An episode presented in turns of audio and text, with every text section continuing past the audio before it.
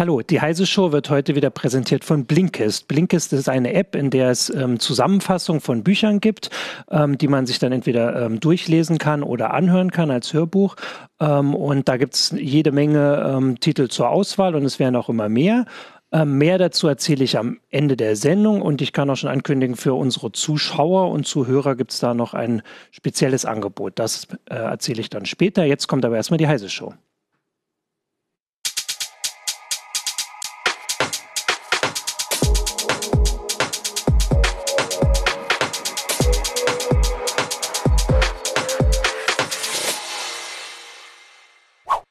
Hallo, willkommen zur Heise Show. Ich bin Martin Holland aus dem Newsroom von Heise Online und habe heute mit mir hier äh, Michael Link. Hallo. Und Urs Mansmann. Hallo. Aus der CT-Redaktion. Äh, und zwar äh, aus Anlass eines Artikels, den ihr, äh, ich mache das ja immer auch gerne, ähm, nicht nur im Uplink halten wir gerne die CT in die Kamera, die CT, die morgen rauskommt. Ähm, und zwar äh, habt ihr einen Artikel geschrieben über einen Satelliten und die Leute, die hier ein bisschen zugucken, wissen, dass ich das immer besonders spannend finde. Aber einen äh, etwas anderen Satelliten und zwar einen Satelliten für Amateurfunker und Funkamateure, wie ich gerade gelernt habe.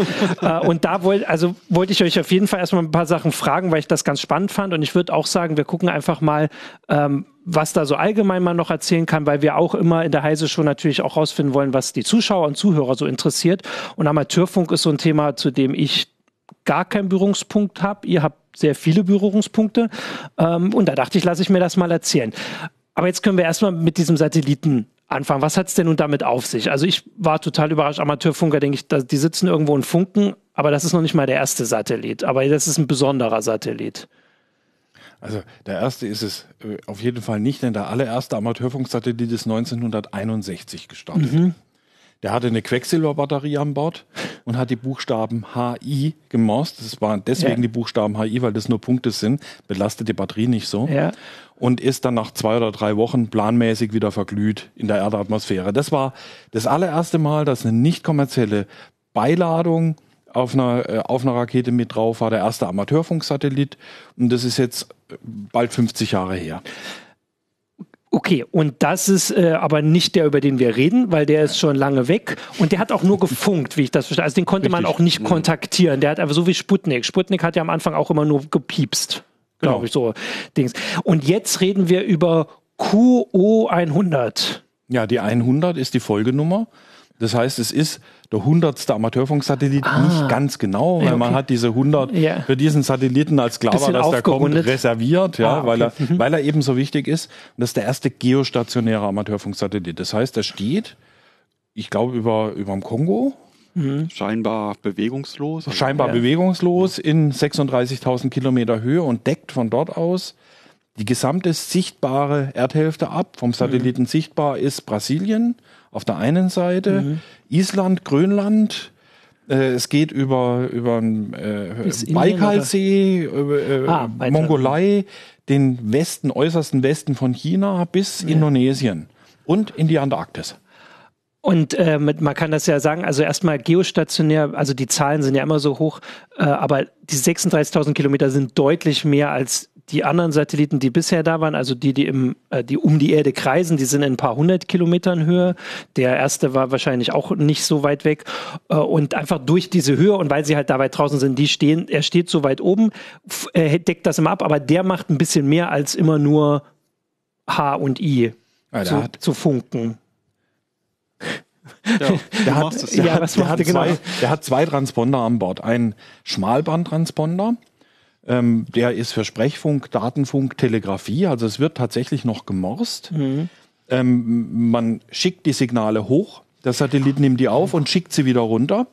Und äh, dadurch, dass er eben diese große Abdeckung hat, kann ich, wenn ich ein Signal aus Europa hochschicke, überall von Brasilien bis Indonesien, Indien, Europa, ganz Afrika empfangen werden. Und, äh, und zwar auch immer zu jeder Zeit oder muss ich dem irgendwie Bescheid sagen, wo er das sind oder er reflektiert das, also quasi reflektiert das zu in diesen ganzen Bereich, den er abdeckt. Das ist ein, genau. Das ja, ist auch eine, gleichzeitig eine, eine, eine Besonderheit, ja. Ne? dass er eben einen sehr, sehr großen Bereich hat, den er sozusagen abdeckt. Und das macht es auch natürlich für viele Benutzer dieses Satelliten mhm auf eine Art und Weise einfacher, den zu benutzen. Man äh, denkt jetzt an die Vorläufermodelle. Ich selber habe, also äh, als ich Schüler war, äh, ziemlich aufwendig Verbindungen gemacht äh, mit äh, Satelliten, die also eine Umlaufdauer von nur ganz wenigen Minuten hatten. Mhm. Das heißt, der hat dieser Satelliten oder diese Satelliten waren immer nur für wenige Minuten sichtbar. Mhm. Ich musste die Antenne sehr schnell nachführen ah, und klar, natürlich ja. auch wissen, aus welcher Richtung geht der eigentlich auf, in genau welche Richtung der? geht er unter, wie hoch steigt er über den mhm. Horizont und so weiter. Und vor allen Dingen man musste sich auch Gedanken darüber machen, wie ist der, äh, wie ist der Doppler-Effekt? Das heißt, wie stark wird eigentlich meine Frequenz versetzt, dadurch, äh, dass sich der Satellit annähert bzw. von mir wegfliegt? Und das sind Gedanken, die man sich bei QO 100 nicht mehr so machen muss. Also gar nicht, weil der ist immer genau. an der gleichen Stelle. Der, steht stabil, ich richte die Antenne aus. Dann kann ich mein Signal hochschicken, empfange das Signal. Es gibt keinen Doppler-Effekt. Und deswegen kann man auch diese irre hohe Frequenz nehmen. 10 Gigahertz wäre normalerweise das ist die Frequenz für den, mhm. für den Downlink. Das Ganze in der Nähe von den Frequenzen, die man auch fürs Fernsehen nimmt. Mhm. Ähm, das ist enorm hoch und da wäre dann der Doppler auch sehr, sehr stark, wäre in der Praxis fast nicht mehr zu gebrauchen. Äh, auch weil die Antennen zu scharf bündeln. Und das, was da beim Nach Nachteil ist, ist jetzt Vorteil. Scharf bündelnde Antenne. Mhm. Und fest ausgerichtet auf einen Punkt. Ah, weil sonst, wenn er sich bewegt, also der Doppeleffekt, weil er sich halt auf einen zubewegt, dann Richtig. ändert sich das. Und weil er sich bewegt, muss man ihn genau treffen. Mhm. Und jetzt muss man den zwar auch genau treffen, äh, aber man weiß ja genau, wo er steht. Und er bleibt da immer stehen. Ah, okay. Also den Teil äh, sage ich mal, verstehe ich. Das einfach schon so, also ich habe beim Artikel schon gemerkt, dass es tatsächlich teilweise dann sehr technisch wird. Ähm, und jetzt kann man ja aber ein bisschen auch mal was zu den Benutzern sagen. Also ihr macht das zum Beispiel.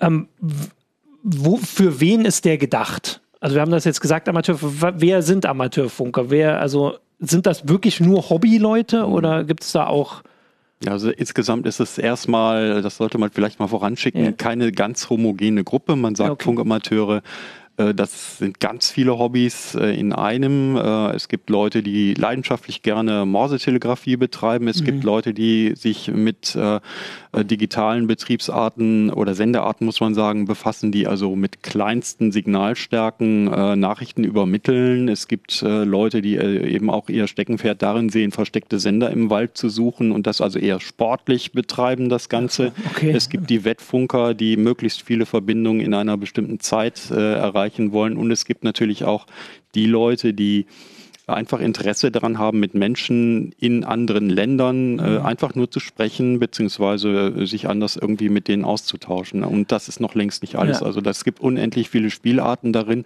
was auf der anderen Seite natürlich auch für, sagen wir mal, manchmal Reibereien sorgt. Ja äh, weil äh, natürlich auch äh, menschliche Reaktionen, der eine seine Spielart mhm. vielleicht ein bisschen ja. schöner findet als die andere.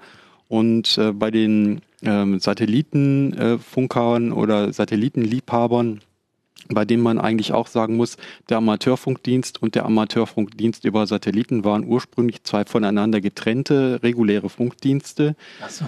Ähm, da gab mhm. es äh, für den Funkamateur, der das gemacht hat, selber gar nicht so sehr viele Unterscheidungen, aber die Verwaltung haben das durchaus unterschiedlich gesehen und zwar aus dem Grund, aus dem äh, Grund, dass dafür eben extra Frequenzbereiche auch freigehalten und reserviert ah, und mh. international vereinbart werden ja. mussten. Und äh, ja, äh, ich würde sagen, heutzutage ist eben äh, die Möglichkeit über äh, den Satelliten oder über QU 100 oder vielleicht andere mhm. Satelliten, die noch kommen werden, äh, ist eine Möglichkeit hinzugekommen, äh, sehr verlässlich Funkverbindungen äh, zu machen auf der einen Seite und dann auch mit relativ kleinem Gerät, das, ähm, sagen wir mal, in der heutigen Welt mit ihrer elektronischen Umweltverschmutzung, ja, die wir eben so haben, eben auch ganz gut aufgestellt ist. Okay, ich würde jetzt noch mal kurz zu den ähm, zu den Funkern selbst kommen. Du hast es ja aufgezählt, da sind sehr verschiedene Gründe, aber eins, was sie schon verbindet und das ist ja wichtig, ist, es ist nicht kommerziell. Also es gibt ja. keine, also deswegen ist auch das, dass man Amateurfunk und Hobby und so sagt, weil man nicht, also es gibt, man verdient damit kein Geld. Das ist konstituierend. Das ja. ist festgelegt eben als äh, aus persönlicher Neigung, aus mhm. Interesse das zu machen.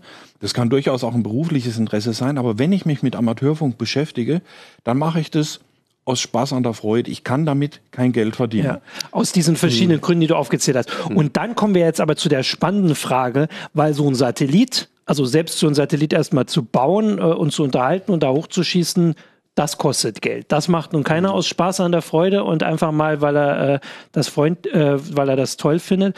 Das heißt, irgendjemand muss diesen Satelliten bezahlt haben. Ich habe das ja auch in den Titel geschrieben und ich finde allein das ist auch noch ein spannender Aspekt, bevor wir dann auch mal so ein bisschen allgemein über Amateurfunk reden. Katar hat den bezahlt. Das kann ja, da muss man jetzt nicht ein Geheimnis draus machen, das steht im Titel. Genau. Aber, heißt ja auch so. Genau. Aber warum? Und also wie, wie ist die Vorgeschichte oder ist das einfach mir nicht bekannt, dass Katar die alle schon bezahlt hat, weil das ein Land der Amateurfunker ist? Ja, das war, das hat eine längere Vorgeschichte ja. und die hat zu tun mit dem mit der äh, deutschen Amateurfunkvereinigung AMSAT, AMSAT DL. Das sind, wie der Name schon ein bisschen andeutet, das sind die äh, Funkamateure, die sich für Satellitenfunk mhm. interessieren. Mhm. Ah, AMSAT, ja. Und äh, deren Präsident, äh, Peter Gül, so heißt er, äh, der war in Katar eingeladen und hat dort einen Vortrag gehalten.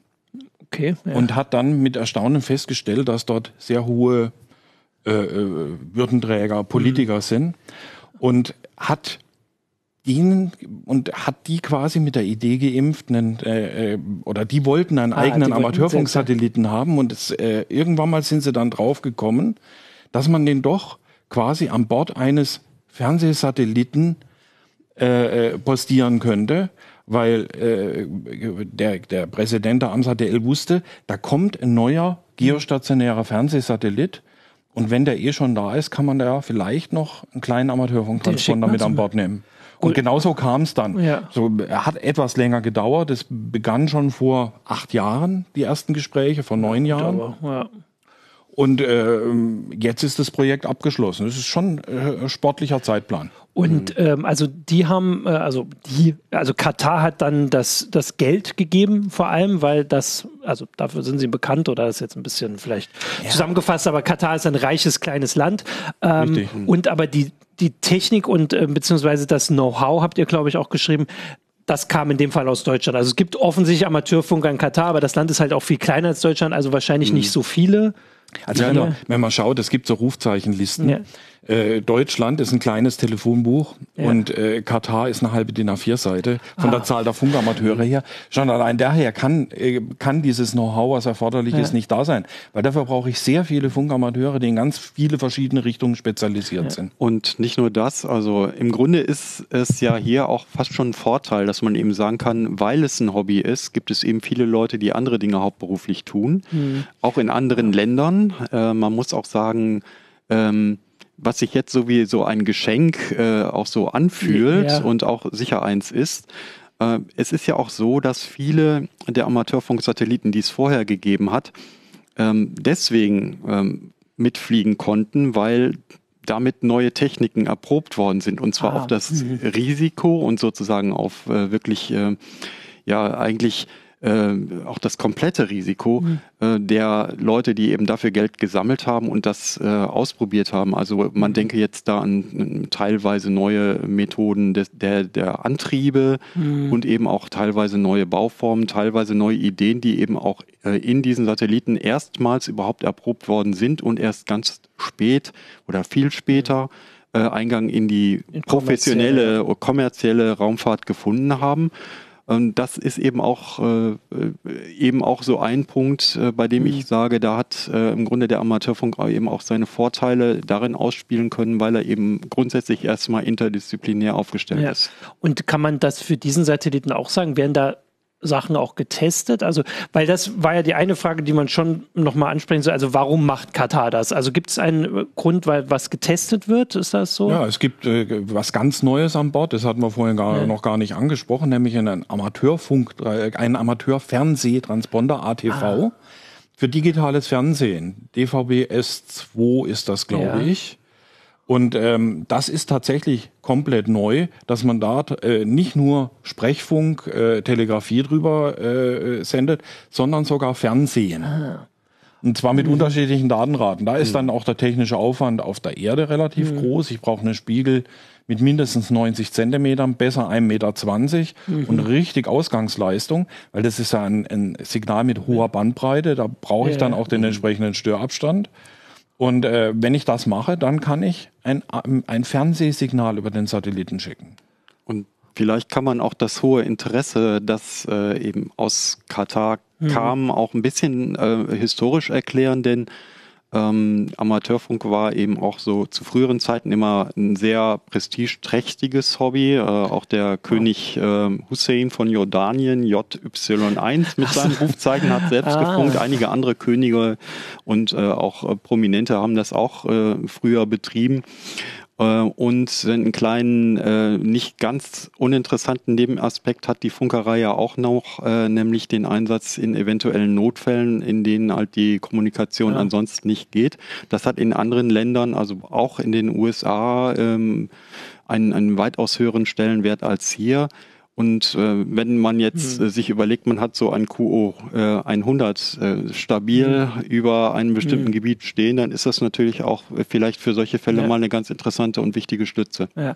Also um nochmal auf das Katar zurückzukommen, also ein paar Sachen kann man noch erwähnen. Also im Artikel stand ja auch drin, dass diese Würdenträger, die da jetzt bei diesem Vortrag dabei waren und dann quasi das Interesse gezeigt haben, ähm, die sind selbst Amateurfunker oder haben ein Funkzeichen. Also du hast ja gesagt, so eine halbe A4-Seite. Also da ist aber wahrscheinlich der ähm, also der Anteil von hohen Scheichs, gut, der ist in Deutschland sowieso nicht hoch, aber der Anteil von hohen Politikern, sage ich mal, ist auf dieser halben A4-Seite höher als äh, in dem Telefonbuch, was in Deutschland gilt. Also das heißt erstmal das Interesse, du hast gesagt, der König von Jordan, also wahrscheinlich die Bundeskanzlerin hat kein Funkkürzel. Ja, aber beispielsweise wir. Friedrich Merz hat eins. Ah, Friedrich Merz hat eins. Okay, na gut, dann, äh, dann können wir ja noch aktuelle Diskussionen führen, ja. ob der nicht bald da auch noch hier als hoher Würdenträger ähm, dazukommt. Aber das heißt, da ist in der Region, sage ich jetzt mal, also Jordanien ist ein Stück weg, aber es ist in der Region, also mhm. vielleicht auch wirklich ein Hobby äh, von also von ähm, Politikern oder ich weiß jetzt nicht, wie man Könige da jetzt nennt, äh, äh, Monarchen, Regenten in dem Fall. Ähm, also das ist so ein eine Sache, aber so ein bisschen über das Warum, also eigentlich, also richtig sagen, also sagen den Grund, der für uns auch nachvollziehbar ist, dass sie sagen, hier, wir geben da so und so viel Millionen, weil, oder kann man da nur spekulieren? Wir wollen, wir wollen einfach äh, äh sie tun, sie tun was, äh, was Gutes was? damit. Das ist eigentlich dadurch, so dass, schon im, dass der Name Katar ja. schon im Satellitennamen verankert ist, ist vielleicht ein Stück weit auch eine PR-Maßnahme. Ja. Allerdings äh, keine, die sich direkt ummünzen lässt in äh, äh Bekanntheit oder sonst mhm. was. Es ist etwas, was den Funkamateuren zu, für ihre Experimente, zum mhm. Ausprobieren, mhm. zum Benutzen zur Verfügung steht, ja. ja. Also dann kann man ein bisschen zusammenfassen, also so eine Mischung aus PR, also Katar hat jetzt auch, da kommt die Fußball-Weltmeisterschaft in zwei Jahren und so, also da wird sowieso viel Geld dafür ausgegeben, irgendwie den Ruf zu steigern, aber eben die Mischung aus diesem persönlichen Interesse offensichtlich von Leuten, die äh, Einfluss und Geld haben. Also das so ein bisschen zusammengefasst, weil hier auch im, ähm, äh, also im Chat kam die Frage schon von da oben steht es noch, B-Gear, Slate, äh, weil man kein Geld damit machen kann. Man kann ja das nochmal darauf hinweisen. Ihr habt es ja gesagt, also die Rakete, die diesen Satelliten hochgeschossen hat, hat nicht nur diesen Satelliten, der kein Geld mhm. bringt und nur gekostet hat, hochgeschossen, sondern vor allem diesen Fernsehsatelliten. Der bringt Geld, der hat Geld gekostet, aber der bringt Geld. Der, der wäre ja eh hochgeschossen genau, worden. Man hat ihn einfach nur mit einem zusätzlichen ja. Gerät, mit zusätzlichen Gerätschaften ausgestattet, die den Amateurfunktransponder ja. darstellen. Da fand ich auch noch einen Aspekt äh, spannend. Also da sind so viele so Details, die man, wenn man das gar nicht kennt, äh, spannend sind, ähm, dass manchmal bei Satelliten äh, muss ein bestimmtes Gewicht noch rein, weil ja. die sonst nicht in die Umlaufbahn kommen, weil die Raketen halt nur bestimmte Gewichte hochschießen können oder vielleicht bestimmte Vielfache von Gewichten. Und da hat man dann, also das ist ja total schön und naheliegend, dass man da nicht Backsteine reinlegt, sondern sagt, wenn das Gewicht eh gebraucht wird, dann legen wir einen Satelliten schlecht. rein. Äh, und das kann zumindest alles äh, so erklärt werden. Und man muss auch sagen, dass dieser Satellit der wird nicht so teuer gewesen sein wie die Fußballweltmeisterschaft. Nicht mal ansatzweise, wahrscheinlich nicht mal so viel wie ein Spiel. Äh, also das sind Beträge von, könnt ihr da was sagen? Ich weiß, ich weiß, gar nicht, ob man das so berechnen kann. Ja. Weil der Satellit, wie gesagt, der Fernsehsatellit wäre ja eh dort, dort in Position gebracht worden. Man hat ihn anders designt. Natürlich musste dieser Transponder gebaut werden. Ähm, der ist in Japan gebaut worden, von, von, von dortigen Experten. Äh, das ist natürlich etwas, was Geld kostet, aber so kann man, kann man äh, den Preis wahrscheinlich gar nicht beziffern. Ja, okay. Gut, also dann haben wir jetzt ein bisschen was zu diesem Satelliten gesagt. Wenn noch Fragen kommen, dann bitte gerne hier im Chat. Ich versuche da jetzt auch einen Blick zu behalten. Aber jetzt würde ich dann schon auch gerne mal, also ihr habt jetzt so ein paar Sachen immer gesagt, weil für mich das tatsächlich sehr ähm, weit weg ist. Das sage ich jetzt, glaube ich, schon zum dritten Mal. ähm, also es geht wirklich, dem, im Amateurfunk geht es darum, diese Technik quasi, also damit rumzuprobieren. Also es ist so wie ähm, einfach das, das, das Spaß am Basteln, in Anführungsstrichen, würde ich sagen, und dass man dann halt diese Ergebnisse hat. Aber es ist auch dafür, dass es nicht kommerziell ist. Für mich wirkt das immer sehr teuer. Also ich meine, diese Antennen, die muss man ja trotzdem, also man muss ja Antennen aufstellen. Man kann das nicht einfach mit der Antenne vom weiß ich nicht, man kann nicht die Radioantenne rausschrauben und da benutzen, oder? Also du aber hast fast, was. Aber fast. Ah, okay, weil dann könnt ihr mal, also wie ist denn das so? Also können sich das nur Leute leisten, die jetzt Könige von Jordanien sind, oder also? Also, also der, der, äh, einen eigenen Satelliten, ja. Ja, ja aber ich auch äh, sagen, so eine ja. Funkstation für den Satelliten, der ja. Aufwand ist relativ überschaubar. Okay. Was ich brauche in erster Linie ist eine ungefähr 60 Zentimeter Saatschüssel. Die kostet mit Halterung keine 50 Euro. Okay. Hm, und ja, dafür brauche ich dann eine, eine spezielle Antenne ja. äh, für Senden und Empfang. Die ist irgendwo im niedrigen dreistelligen Bereich. Ich glaube, ein Poti kostet 150, ja. zwei, mhm. mit, mit LMB vielleicht 200 Euro. Mhm. Ja. Ein paar Kabel. Dann brauche ich für nochmal 250 Euro einen Abtransverter, weil dieser Frequenzbereich, dafür gibt es keine kommerziellen Amateurfunkgeräte, keine fertigen Geräte. Mhm. Und ich brauche einen Sender, den kriege ich ab ein paar hundert Euro. den habe ich in der Regel aber sowieso schon. Wenn ich den nicht schon denn habe. Ich ja. habe ja vorher vielleicht schon eine andere Spielart im Hobby ah, ausprobiert ah, also und den kann ich dann mhm. sozusagen, ich will nicht sagen recyceln, den kann ich ja nach wie vor noch da, dafür benutzen, aber ich kann ihn eben auch noch für andere Zwecke einsetzen. Also so wie es halt bei, bei vielen Hobbys ist. Also man kann, ich sage jetzt mal, relativ günstig anfangen und dann aber wahrscheinlich wirklich sehr weit hoch gehen mit, mit, den, mit ja. der Ausrüstung. Also wenn ich gar nichts habe, ja. nur ein PC, den brauche ich ja. auf jeden Fall, ah, nämlich für, die, für den Empfang, bin ich mit 1000 Euro dabei, mit gut 1000 Euro. Wenn ich schon einen Sender habe, und das haben viele Funkamateure, dann mit ein paar hundert Euro. Okay, und dann ist ja, und also kann ich, wie leicht ist das dann, das aufzubauen und wie, was, was wollen denn die, also du hast vorhin das, also ich finde das immer so, also man fragt immer, was wollen die Leute damit, aber du hast ja eigentlich gesagt, dass es so ganz unterschiedliche Sachen gibt, aber ähm, unterschiedliche Interessen gibt, Entschuldigung. Ähm, aber im Prinzip geht es darum, mit anderen Kontakt aufzunehmen über Funk. Kann ja, man das, das so zusammen, zumindest zusammen? Also niemand funkt einfach ja. nur da in diese Satelliten und freut sich, wenn er doch beim ersten Mal, dass das Signal zurückkommt, natürlich, aber beim zweiten Mal reicht das nicht. Es gibt mehrere Motive natürlich ja. auch da. Äh, einerseits natürlich klar das Motiv, sich mit anderen Menschen aus anderen mhm. Ländern zu unterhalten. Das ist für viele ein sehr starkes Motiv. Mhm. Andere Leute basteln so lange, bis irgendetwas funktioniert. Danach wenden sie sich einem neuen Projekt zu. das kennt man, ja. Äh, und äh, da gibt es äh, sehr, sehr viele Möglichkeiten dazwischen und äh, manche sind Länderjäger, die sammeln halt möglichst viele Funktionen Funkverbindung mit möglichst vielen Ländern, wie andere Leute ah, beispielsweise so. Briefmarken mhm. sammeln oder mhm. so. Ähm, also jeder hat da sicherlich so seine persönlichen Präferenzen, aber klar ist auch, äh, dass im Amateurfunk immer, sagen wir mal, das Improvisieren, das Selbstbauen, mhm. das sich überlegen, wie kriege ich es hin äh, mit Mitteln, die vielleicht äh, manchmal auch nicht ganz optimal ja. sind, wie kriege ich es trotzdem hin? Und äh, das sind ja durchaus auch äh, Fähigkeiten, die man auch so abseits des Amateurfunks noch ja. manchmal ganz gut gebrauchen kann. Ja. Dann wäre jetzt die Frage, weil du das auch mit den Ländern schon sagst, also wenn ich da mir jetzt sowas aufbaue, wie weit komme ich denn da überhaupt? Also rein physikalisch, mit wem kann ich denn Kontakt aufnehmen? Jetzt mal ohne diesen Satelliten erstmal vielleicht, wie es losgegangen ist. Also auf Kurzwelle ja. weltweit. Mhm. Auch mit kleinen Antennen, mit kleinen ja. Leistungen äh, je größer mein Equipment ist, desto häufiger geht's. Ja. Aber auch mit 10 Watt und einem Stecken im Garten kann ich bis nach Neuseeland funken. Ah, also okay. man, ja, muss, man, muss, sagen, man okay. muss sich auf Kurzwelle ein bisschen äh, mit den ähm, Ausbreitungsbedingungen äh, auskennen, die ja von der Ionosphäre vielfach äh, mhm. unter anderem davon abhängen, von dem, was auf der Sonne passiert, äh, abhängen. Krass, ja. Und äh, Natürlich entwickelt man dann im Laufe der Zeit so ein gewisses Gefühl, wann man wo auf welcher Frequenz am besten irgendwo ah, hin funken kann. Ja. Na, das das äh, passiert Erfahrung dann schon. Dann. Ne? Es kommt schon eine gewisse Erfahrung, auch die gibt es mittlerweile schon elektronisch kondensiert äh, in Form von Ausbreitungsvorhersagen, mhm. die so leidlich stimmen. Aber man, okay, natürlich hängt man auch dann immer davon ab, wenn schon die Funkstrecke nach Tonga irgendwo im Pazifik funktioniert, da muss da auch gerade einer sitzen und funken. Ja. Okay, also das heißt, da die Welt ist da schon äh, quasi war schon immer erreichbar. Was ist denn dann jetzt das? Also warum sind denn dann die Satelliten so cool und begehrt, außer dass es halt Satelliten sind und man da, also wenn man schon vorher die ganze Welt anfunken konnte, woanders gibt es also ja keinen Erstmal, weil es Satelliten sind. Ja, okay, und, sehr gut. Über Satelliten Kann zu funken ist natürlich ja. eine besondere Herausforderung, ja. weil äh, wegen dieser Bewegung ursprünglich erst. Genau. Mal, ja.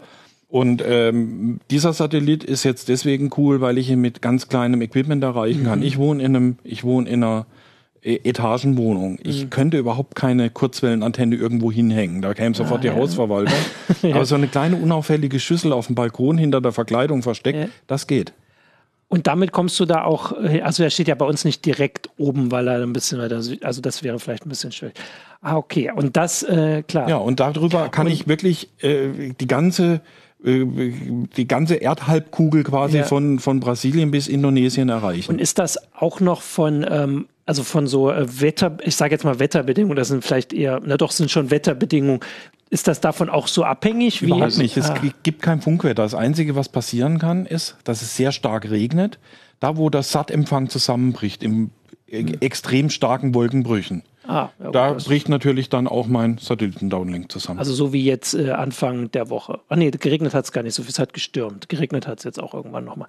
Okay, aber sonst ist das, also das ist dann eben auch der Unterschied, warum man wahrscheinlich dann, also dann kann man sich das vielleicht besser einteilen. Du musst dann nicht, wenn die Vorhersage sagt, nachts um zwei kann ich jetzt endlich meinen ähm, Tonga abhaken, dann kann man jetzt, oh gut, das geht jetzt nicht, weil Tonga nur auf der falschen Seite liegt. Ah, okay, ich merke schon. Ähm, naja, man hat da halt tatsächlich äh, äh schon äh, auch so eine gewisse Lernkurve durchaus vor sich. Ne? Man darf eins nicht vergessen, um den Amateurfunk zu machen, benötigt man auch heute immer noch eine Prüfung.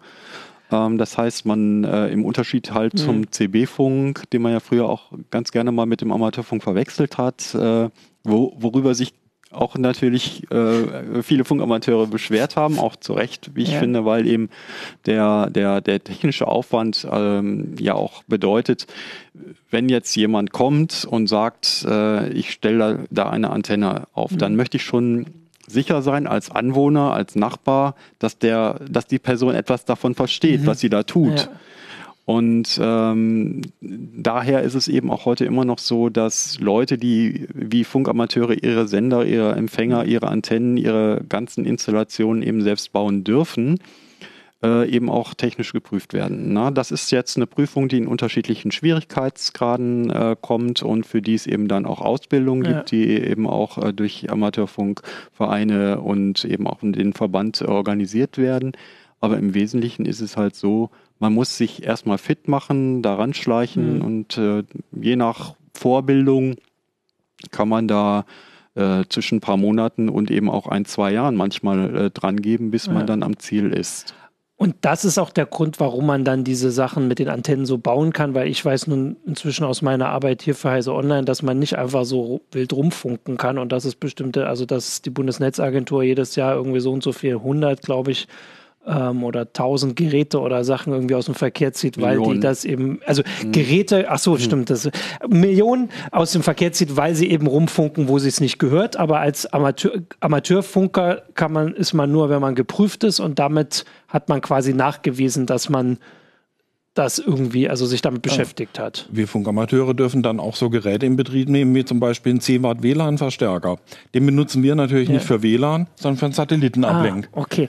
Ähm, ich wollte noch kurz, weil du es gerade gesagt hast, es war ganz weit vorne eine Frage. Äh, was kann man denn kurz zusammenfassen? Was ist der Unterschied zwischen CB-Funk und ähm, ähm, Amateurfunk ist oder ist es, ist es diese Prüfung oder es ist es die, die Reichweite? Es ist, ist die, Prüfung. Prüfung. Es sind ah. nicht nur die Prüfungen, es ist, äh, sind auch die, die Frequenzbereiche, die man benutzen ah. darf. Also ein, ein CB-Funker benutzt er im Wesentlichen, wenn wir jetzt mal von den typischen 11 mhm. Meter Band, 27 Megahertz Leuten sprechen. Äh, wir kennen das ja, ja noch, ne? Kanal 9 ne? Ach so, und so weiter. Ich kenne das jetzt nicht ja? so ganz, aber alle anderen wahrscheinlich das war ja. vor deiner Zeit, Martin. Ja, das vor meiner Zeit, ja.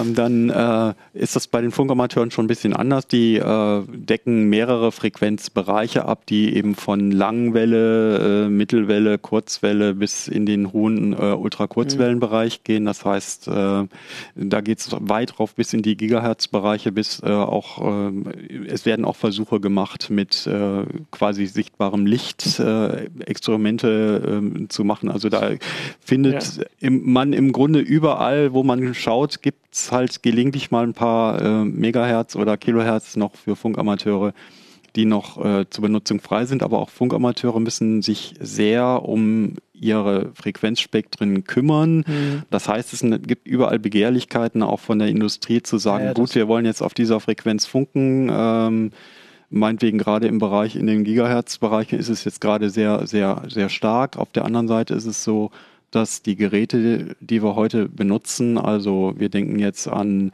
ähm, Ladegeräte und so weiter und eben Dinge, mhm. die wir im Haushalt haben, natürlich auch äh, im Kurzwellenbereich mindestens mal für äh, sagen wir mal, schlechtere Funkbedingungen sorgen, weil sie halt sehr viel elektronischen, in Anführungsstrichen, Schmutz erzeugen. Ja. Ähm, ich würde da jetzt noch überlegen, also wir hatten ja letztes Jahr diese äh, 5G-Frequenzversteigerung. Also müssen denn Amateurfunker ähm, befürchten, dass ihnen Frequenzen weggenommen werden, weil, also und, und, wer sicher, also wer setzt sich denn überhaupt ist, dafür ein, das dass sie mehr, bleiben? Das ist schon mehrfach, mehrfach passiert. passiert ja. Und wer verteidigt die ähm, Funkamateure in dem Fall? Also wer? Die Amateurfunkverbände. Also die, sind, ist, ja, die haben so viel Einfluss, obwohl sie ja nicht, also ähm, da gibt es ja keine Versteigerung. Ganz, das, das läuft ein bisschen über ein Ping-Pong-Spiel. Ja. Also die Amateurfunkverbände ähm, brauchen natürlich erstmal jetzt sagen wir, im Land gesehen natürlich einen relativ großen Rückhalt durch mhm. ihre Mitglieder, weil ja. danach na natürlich auch sozusagen ihre ihr, Gesellschaft, ihre, also ihr gesellschaftlicher ja. Wert jetzt auch bemessen wird und damit können sie sich unter Umständen eben auch besser durchsetzen. International gesehen äh, haben äh, Amateurfunkverbände manchmal die Möglichkeiten auf ihre nationalen äh, Frequenzverwaltungen äh, Einfluss zu nehmen mhm. und äh, die unterhalten sich dann meistens äh, beispielsweise jetzt kürzlich in Sharm el-Sheikh äh, darüber, wie jetzt die Frequenzzuweisungen für die einzelnen Anwendungen in mhm. den einzelnen Regionen dann eben geregelt werden sollen. Und das sind dann Prozesse, die mehrere Jahre dauern, die auch äh, nie zu Ende gehen. Äh, also ursprünglich war es halt so, dass die gesamte äh, Kurzwelle mhm. als völlig untauglich gesehen worden sind. Wir reden jetzt über die, 20, äh, die 20er Jahre des mhm. letzten Jahrhunderts. So, ja. Da hat man gesagt, ach, da die könnt da, das können, da, da können, können wir, ist sowieso nichts möglich, nehmt ihr die mal, dann haben die Funk, äh, Funkamateure halt bewiesen, oh, damit geht ja doch ziemlich mhm. viel. Und äh, da war dann natürlich gleich der Fluch der bösen Tat, dass diese Frequenzbereiche dann weggenommen worden sind. Jetzt haben wir auch die Situation im UKW-Bereich gehabt in den mhm. letzten Jahren, dass eben auch dort Frequenzbereiche, die ursprünglich als wenig nützlich gesehen worden sind, plötzlich sehr, sehr nützlich geworden sind. Okay, also das heißt, die Situation da ist zumindest auf, also das ist ja so ein, so ein Teufelskreis quasi. Also wenn man was zugewiesen bekommt und dann bastelt man so lange rum, bis das irgendwie gut klappt, dann zeigt man anderen Leuten, die wirtschaftliche Interessen haben, dass das geht.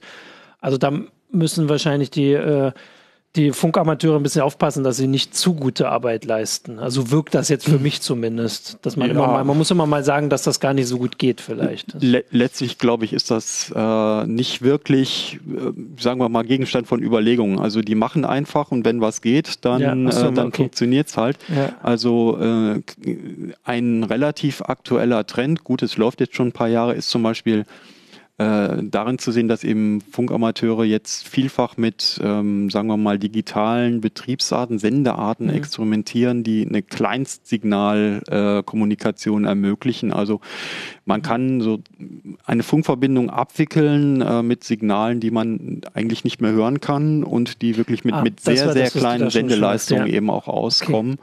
Und das ermöglicht eben auch vielen Funkamateuren, die früher mit großen Antennen und großen Geräten mit viel Ausgangsleistungen mhm. gefunkt haben, äh, jetzt mit weitaus kleinerem, in Anführungsstrichen, ja. Besteck jetzt zu arbeiten. Da, da kann man, äh, ähm, ja, vielleicht könnt ihr dann nochmal erzählen, wie man sich das jetzt überhaupt vorstellen muss. Also hier haben, äh, gab es jetzt schon die Frage, ob wir das nicht einfach mal zeigen können. Also wir haben hier nichts aufgebaut, aber also es ist jetzt nicht nicht mehr, sage ich so, dass da, dass man da irgendwie vor einer Anlage sitzt und hat ein Mikro und redet dann rein, oder? Also es ist schon, du hast das gesagt, es ist ein Computer. Doch, das kann man okay. schon auch machen. Ne? Aber Wie jetzt, gesagt, ist, also ne? du hast gesagt, eigentlich ist es jetzt eher der Computer, an dem man.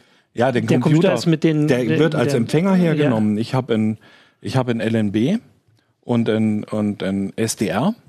Und okay, dann, eigentlich müsstest du die ganzen Abkürzungen, aber gut, mach mal weiter. Also ja. LNB, Low Noise Block, das ist quasi, der setzt das irre, die irre hohe Frequenz auf eine Frequenz, um die ich über ein Kabel ah, schicken kann. Ja. Und diese Frequenz wird wiederum von einem Digitalempfänger entgegengenommen, der das quasi digital analysiert. Ja. Und äh, ich habe dann nicht mehr einen Empfänger, wo ich dann ein Rädchen habe, wo ich dann durchdrehe, sondern ich habe ein Wasserfalldiagramm, der zeigt mir alle Stationen gleichzeitig, den ganzen Empfangsbereich. Mhm. Und ich kann gezielt da drauf gehen ah, und mir eine Station rauspicken mhm. zum Empfang. Ah, okay, weil das war, also diese Sachen, ich hatte auch einen Artikel, kann man ja auch noch Werbung für machen, auch wenn es schon eine Weile her ist. Den hast du drunter verlinkt. Der ist von 2008. Ähm, und da fand ich spannend. Also angefangen hat das mit Morsezeichen beim Funk, wie halt äh, auch die andere Kommunikation. Und das halt mhm. durch die durch die Computertechnik es möglich ist, halt einfach deutlich mehr Morsezeichen zu schicken in der gleichen Zeit. Weil nee, ja, so ganz, so ganz so ist es so. nicht. Also das macht nichts, Martin. Das ist völlig in Ordnung. Sehr gut, sehr gut. Ich kann hier sitzen bleiben, ja. ähm, es ist schon so, also äh, Morse-Telegrafie steht auch heute immer noch bei vielen sehr hoch ja. im Kurs, ne, weil es eben auch eine, eine, eine, manuelle Fähigkeit ist, eine Fähigkeit, äh, Zeichen im Kopf zu dekodieren. Das ist okay. auch insgesamt mhm. immer noch eine tolle ja. Möglichkeit, äh, spannende Funkverbindungen mhm. zu machen. Das mache ich selbst auch ganz gern. Ähm, es ist halt so, dass eben bei diesen digitalen Verfahren ähm, ein guter Kompromiss gefunden wird, sage ich mal, aus ganz, ganz schmaler Bandbreite. Mhm. Und eben einer Form der Signalverarbeitung, die eben, äh, sagen wir mal, so funktioniert, dass eben nicht Morsezeichen ganz schnell äh, mhm. durchgeschickt werden, sondern ähnlich wie bei äh, Verfahren, die wir jetzt eben auch äh, im Mobilfunk äh, kennen, eben auf eine ganz besondere Art und Weise eben die, die äh, Nutzinformation auf den Funkträger irgendwie aufgebracht wird und was mit dem veranstaltet wird, so dass eben Empfänger daraus wieder Informationen ziehen kann. Das ist jetzt sehr, sehr okay, leicht und sehr, also, sehr, die, vielleicht für mich. Die Signale sind so optimiert, dass ich sie auf der anderen Seite auch noch weit unterm Rauschen rauskratzen kann. Genau, darum geht's. Der Störabstand ist es. Ich kann mit einem sogenannten negativen Störabstand arbeiten. Das heißt, das Signal ist mit dem menschlichen Ohr überhaupt nicht mehr wahrzunehmen. Ich höre gar nicht mehr, dass da was ist, aber die Softwareanalyse kratzt aus dem Rauschen noch die Signalanteile raus und es werden nicht viele Informationen übertragen, nur ganz mhm. wenige. Ah, genauso viele, dass ich quasi beweisen kann, ich habe eine Funkverbindung gehabt. Das Rufzeichen und Empfangsbericht. Und der besteht aus äh, zwei Ziffern. Genau, das habt ihr äh, auch in dem Artikel beschrieben, dass es halt quasi, also man versucht, also klar, es geht schon auch darum, mit jemandem Kontakt aufzunehmen im Sinne von also nicht einfach nur Hallo sagen und dann Tschüss, sondern auch sich zu unterhalten, auch wenn es so mhm. Tabuthemen gibt, weil das wäre so das Erste, wo ich denke, das wird ja schwierig. Mhm. Aber das mhm. Erste ist immer, dass man sich quasi gegenseitig bestätigt, dass man Kontakt hergestellt hat und genau. wo man sitzt, damit man auch weiß, ich habe jetzt Tonga erreicht in dem ja, Das sieht man schon am Rufzeichen. Ah, okay, da, genau, das sieht man am Rufzeichen, das habe ich auch gele gelernt schon. Ähm, und dann kann man, also wenn man das quasi erledigt hat, man hat quasi sein Häkchen gesetzt für die Leute, die zum Beispiel sammeln oder mhm. einfach nur am Abend sagen wollen, sie haben irgendwie mit ihrer Zeit was angefangen, dann kann man anfangen und mal gucken, mit wem hat man jetzt Kontakt aufgenommen und jetzt mal reden, wahrscheinlich erstmal über das Wetter oder so, ja, über Funk. Über die Ausrüstung. Ah, Aber bei den neuen Satelliten ist natürlich das Spannendste. Ah. Ja. Wieso ist hm. der, der hat so ein gutes Signal, der ist laut. Ja. Was hat der für eine Ausstattung? Ah. Wie viel Watt hat der? Wie groß ist seine Antenne? Mhm. Was für eine Antenne benutzt er? Was für Geräte äh, verwendet er? Und dadurch äh, findet dann auch die Entwicklung statt. Also weil natürlich gibt es sicher Konferenzen hier in Deutschland und der, mhm. äh, der Präsident äh, des von Amsat war ja auch in, in Katar für diese Konferenz und so, aber direkt die Nutzer, so wie, wie wir es aus dem Internet kennen, die Leute, die jetzt nicht Amateurfunk betreiben, dass man einfach sich untereinander austauscht und gar nicht zu irgendwelchen Autoritäten in Anführungsstrichen gehen muss, sondern man du merkst, das Signal von dem ist gut, also der macht offensichtlich irgendwas richtig. Genau. Äh, und wenn der sagt, dass diese Technik funktioniert gut und du hast die Möglichkeit, das auszutesten, probiert man es dann selbst. Und so ja. wird diese, diese Basis äh, ja, Schwarmintelligenz. Es gibt, es, gibt, es gibt einfaches Equipment, es gibt fortgeschrittenes ja. Equipment, es ist günstig, äh, teuer. Äh, ich sehe dann, wenn ich genug Funkpartner habe und höre, wie die, wie laut deren Signal mhm. auf dem Satelliten ist, mit welchem Aufwand, wo sich der Aufwand lohnt und wo er sich nicht lohnt. Ja. Ähm, jetzt habe ich noch äh, eine Sache, die ich dann hier nochmal ansprechen muss, weil es ein paar Mal gesagt wird, was ist denn WebSDR? Da kommen hier ein paar ähm, ähm, Nutzer, die fragen, was, äh, was, also die fragen, mhm. mir stellen Fragen mit WebSDR. Das ist interessant. Sag mal. Leg los. Ja, ein SDR, das heißt ja Software Defined Radio, wobei mhm. Radio eher als Empfänger zu verstehen ist. Ähm, das ist ein, ein Empfänger, der quasi auf Software aufbaut. Mhm. Der nimmt das Funksignal, digitalisiert es, verarbeitet es und setzt es dann nachher in ein analoges Ausgangssignal mhm. um äh, ich kann damit alles Mögliche emulieren. Typischerweise für den Satelliten wäre das ein SSB-Empfänger, den ich da verwende, weil ich ja SSB-Signale, also Einseitenband-Sprechfunksignale hören will. Ja. Und ähm, da dieser Satellit überall am Himmel steht, kann ich die 250 Kilohertz, die der überträgt, mhm.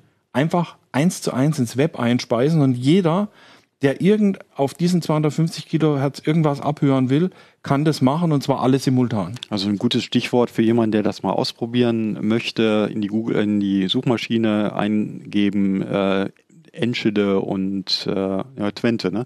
Twente WebSDR, mhm. ne? Da gibt es eine Uni und äh, da kann man äh, zum Beispiel mal gucken, was man äh, auf verschiedenen Frequenzen gerade so hört. Ne? Nicht unbedingt äh, QO 100, äh, das könnte dann auch äh, meinetwegen irgendwo auf Kurzwelle sein, aber da gibt es eben verschiedene mhm. Spielarten von Web-SDRs und welche eben die auch im QO 100 Wenn ich QO 100 WebSDR in die Suchmaschine eingebe, dann lande ich auf, auf dem WebSDR, der genau diesen QO 100 monitort. Ah, weil, also, das heißt, dann können, also zumindest die Zuschauer, die das interessiert, können sich das angucken. Ich sag auch mal, wir haben ja bei CT immer diese schönen Links, ähm, äh, ct.de slash y7ss ähm, wer sich das anguckt, da ist das ja verlinkt. Das hatte ich gestern schon angeguckt. Das haben wir jetzt mhm.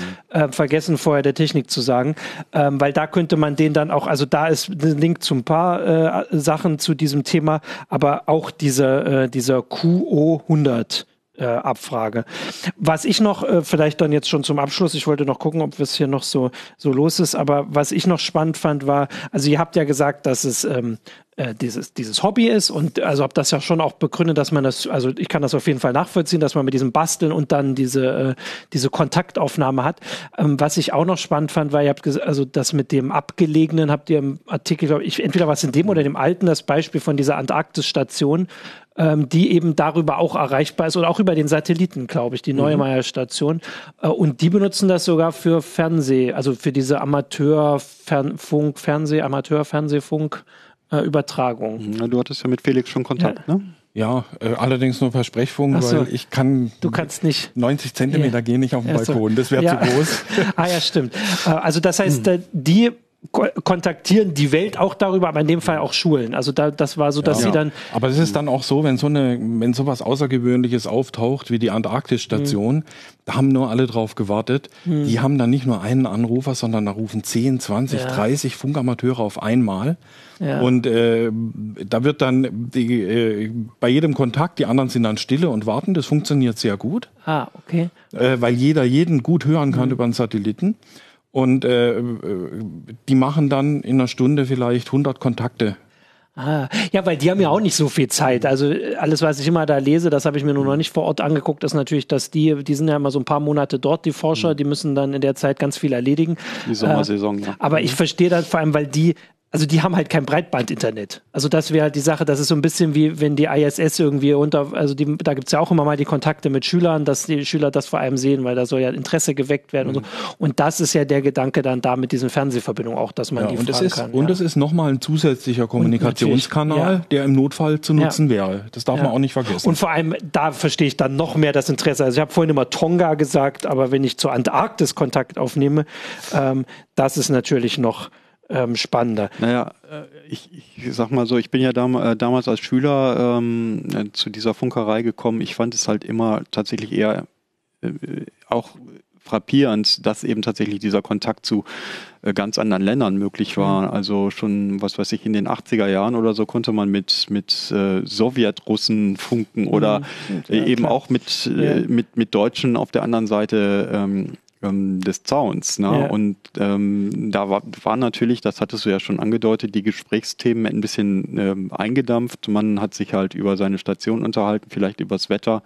Äh, damals hieß es per äh, Bemerkung äh, für die wegen der geringen Gewichtigkeit, äh, Wichtigkeit, also das öffentliche Fernmeldenetz nicht in Frage kam. Ja, so, das war ja. Äh, klar, also alles das, was unwichtig genug war, konnte man eben über Funk äh, mhm. übertragen ja. und daraus haben sich dann tatsächlich für viele Leute auch persönliche Freundschaften entwickelt.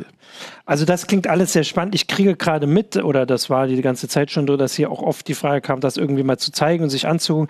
Also ich würde jetzt, also das können wir, also wir haben das nicht vorbereitet, machen, ne? ähm, deswegen können wir das jetzt nicht so machen. Wir haben ja gerade den Link gesagt. Ich nehme aber auf jeden Fall mit und wir nehmen mit, dass das interessant ist für unsere Zuschauer, Zuhörer, das habe ich am Anfang der Sendung gesagt, das, das ist teilweise auch nicht abzuschätzen. Und wir sehen ja dann auch, wenn die Sendung dann jetzt ähm, eine Weile online ist, auch die Leute, die jetzt äh, nicht gerade Zeit haben anzugucken, das ist ja für euch auch spannend, mal so ein bisschen Feedback zu bekommen. Der Artikel dazu, ich halte es nochmal hoch, das ist die 5, die CT5, ähm, kommt morgen digital, also Freitag kommt sie digital und am Samstag kommt sie dann äh, auch an den Kiosk und in den Briefkasten wenn das immer alles klappt. Ähm, und da ist dann auf Seite 160 per Anhalter ins Weltall der Artikel über den Satelliten und auch über da, da sind noch ein paar technische Sachen, die ich hier auch nicht nachfragen kann, weil sie wirklich ein bisschen sehr tief gehen, aber dafür ist ja der Artikel da.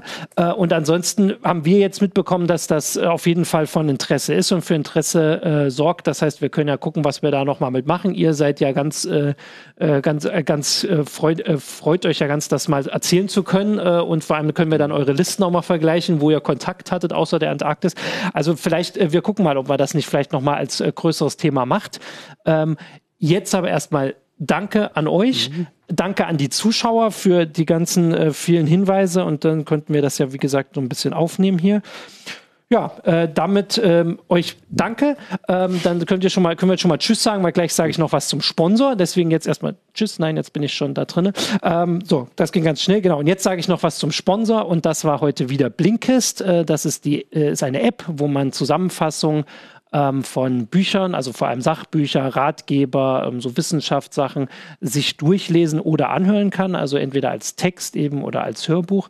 Ähm, das also wäre was zum Beispiel für einen Arbeitsweg oder äh, das ist so die Idee. Inzwischen geht das auch ähm, per Alexa ähm, und Genau, also es gibt in, äh, inzwischen ein paar Zahlen, muss ich immer nachgucken, weil das ändert sich so, äh, sind es inzwischen über 3000 Sachbücher, ähm, die man dann, also und die Zahl, also 15 Minuten ist das Ziel, dass man immer in 15 Minuten sich das so ähm, äh, quasi verinnerlichen kann. Es gibt Titel auf Deutsch und Englisch.